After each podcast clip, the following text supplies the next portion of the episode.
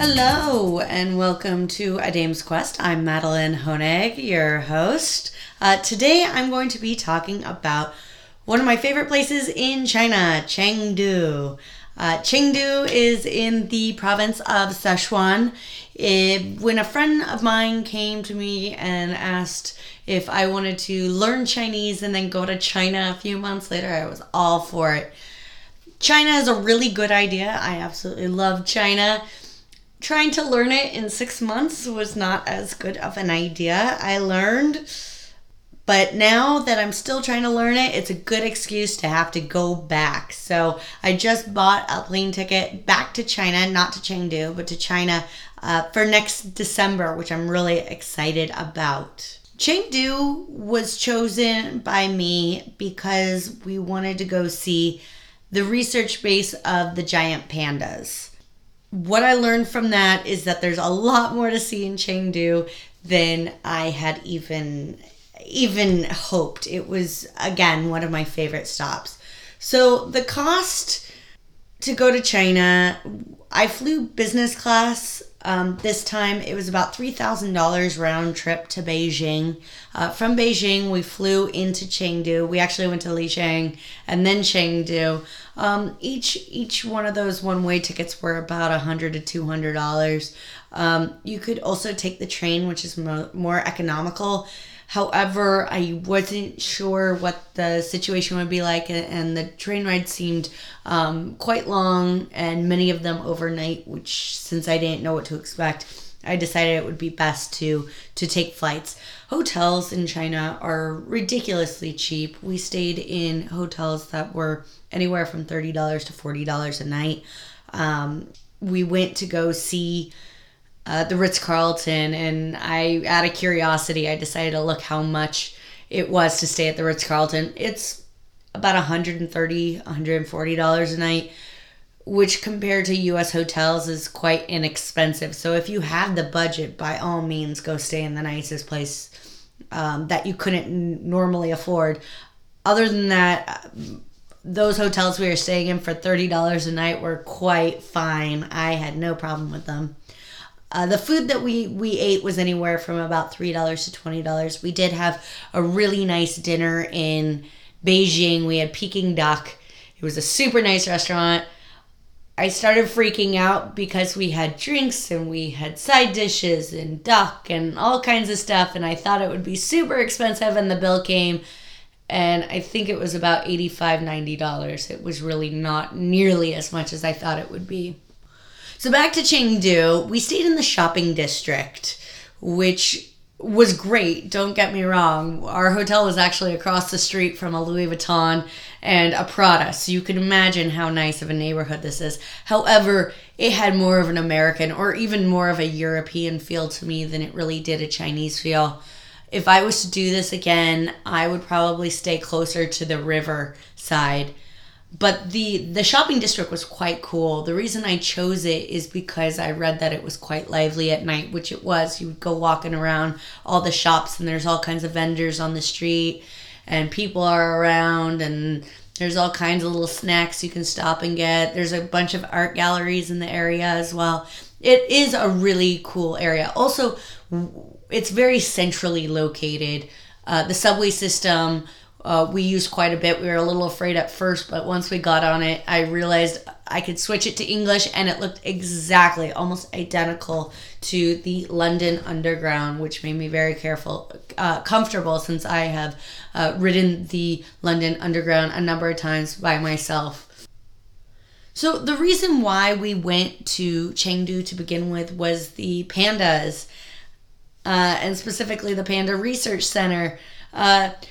Funny story. Uh, the the one the one word I felt really confident knowing was xiangmao, which is panda in Chinese. So I was quite excited to get into a cab and be able to speak Chinese or at least tell tell the cab driver where we were going. Um, little did I know, I said Xiang Mao. He kind of gave me a funny look, and then, oh, Xiang Mao I know I'm, my pronunciation is off because he kept correcting me and having me repeat again and again. Um, you do need to take transportation of some sort. You can't walk from the main part of Chengdu, but it really is a really simple cab ride. And and once you're ready to leave, there's a million other cabs waiting for you to to take a cab back to the city. So I recommend just taking a cab there, taking a cab back. Uh, one tip I picked up before we left is that the pandas sleep during the day, so the best time to get there is right when they get fed, right in the morning. So we were able to get there quite early enough. We saw some awake pandas. They were super cool. One thing I would mention is it is very touristy, and those couple of pandas who are out, everyone there is looking at these pandas. So a lot of the pandas we saw, we were looking through two, three depths with the people. Um, when you get there, you're going to realize that you have to walk quite a bit. Uh, they do have a tram, so you arrive through uh, the first gates, and all the pandas are way up on a hill. They have a tram that goes from the bottom of the hill all the way to the top. The tram was quite crowded and did not come very frequently, so we just decided to walk it. It was a fine walk. I'm a pretty active person. The person I was with, the friend I was with, is decently active as well, and neither of us had a problem with it. Um, however, if you're with elderly or, or you're not as fit or in shape as um, as the average person, you might want to take the tram. Once you get there, you will have to do a bit more walking. However, it'll be on flat ground. Um, there are two kinds of pandas they keep there: the red pandas and the giant pandas. It's clear that the giant pandas are the big draw. That's where everyone is. Uh, the red pandas are actually super cute. They're tiny. They kind of look like raccoons, red raccoons. Um, they were actually discovered first, I learned, uh, before the giant pandas, uh, and they share a lot of the same genes, even though they're a lot smaller. And I learned that because I went to um, some of the informational places and, and the museums, which I love that kind of stuff. And if you do, you'll pick up all kinds of information.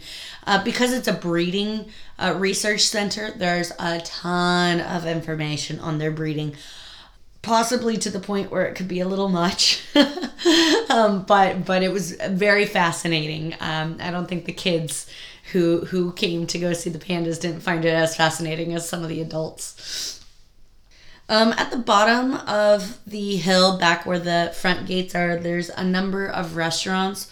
We went into two of them. They were completely empty. There didn't seem to be much service. We weren't sure if we were there too early.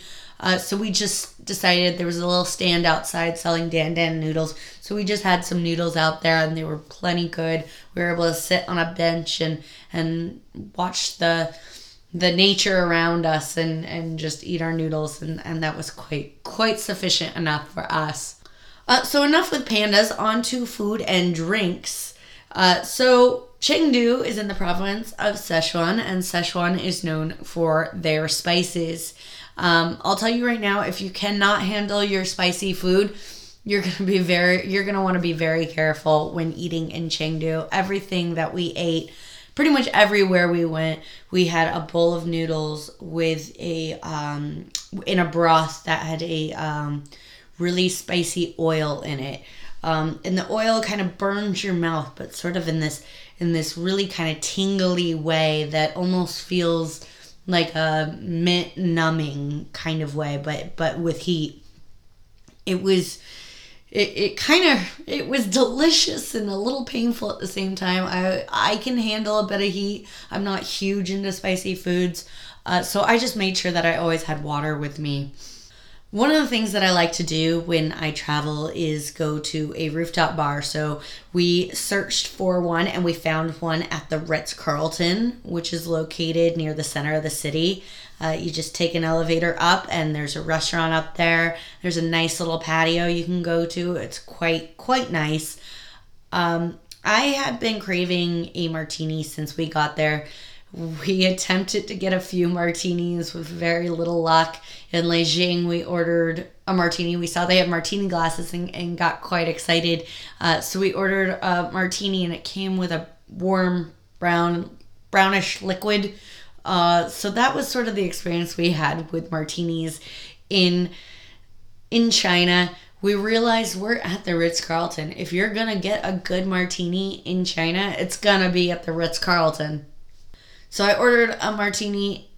To be honest, I don't know how you can mess up a martini at the Ritz Carlton. It just it it just wasn't what I was expecting or what I was hoping for.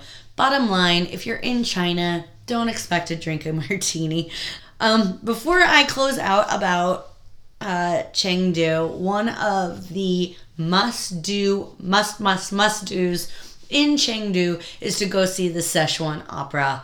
It is uh, quite, quite an experience. The show that we went to, uh, I think we paid a little under a hundred dollars, and we had the front row seats it's a combination of show and dance and culture and and one of the most things if you don't go for anything else go for the change of faces show.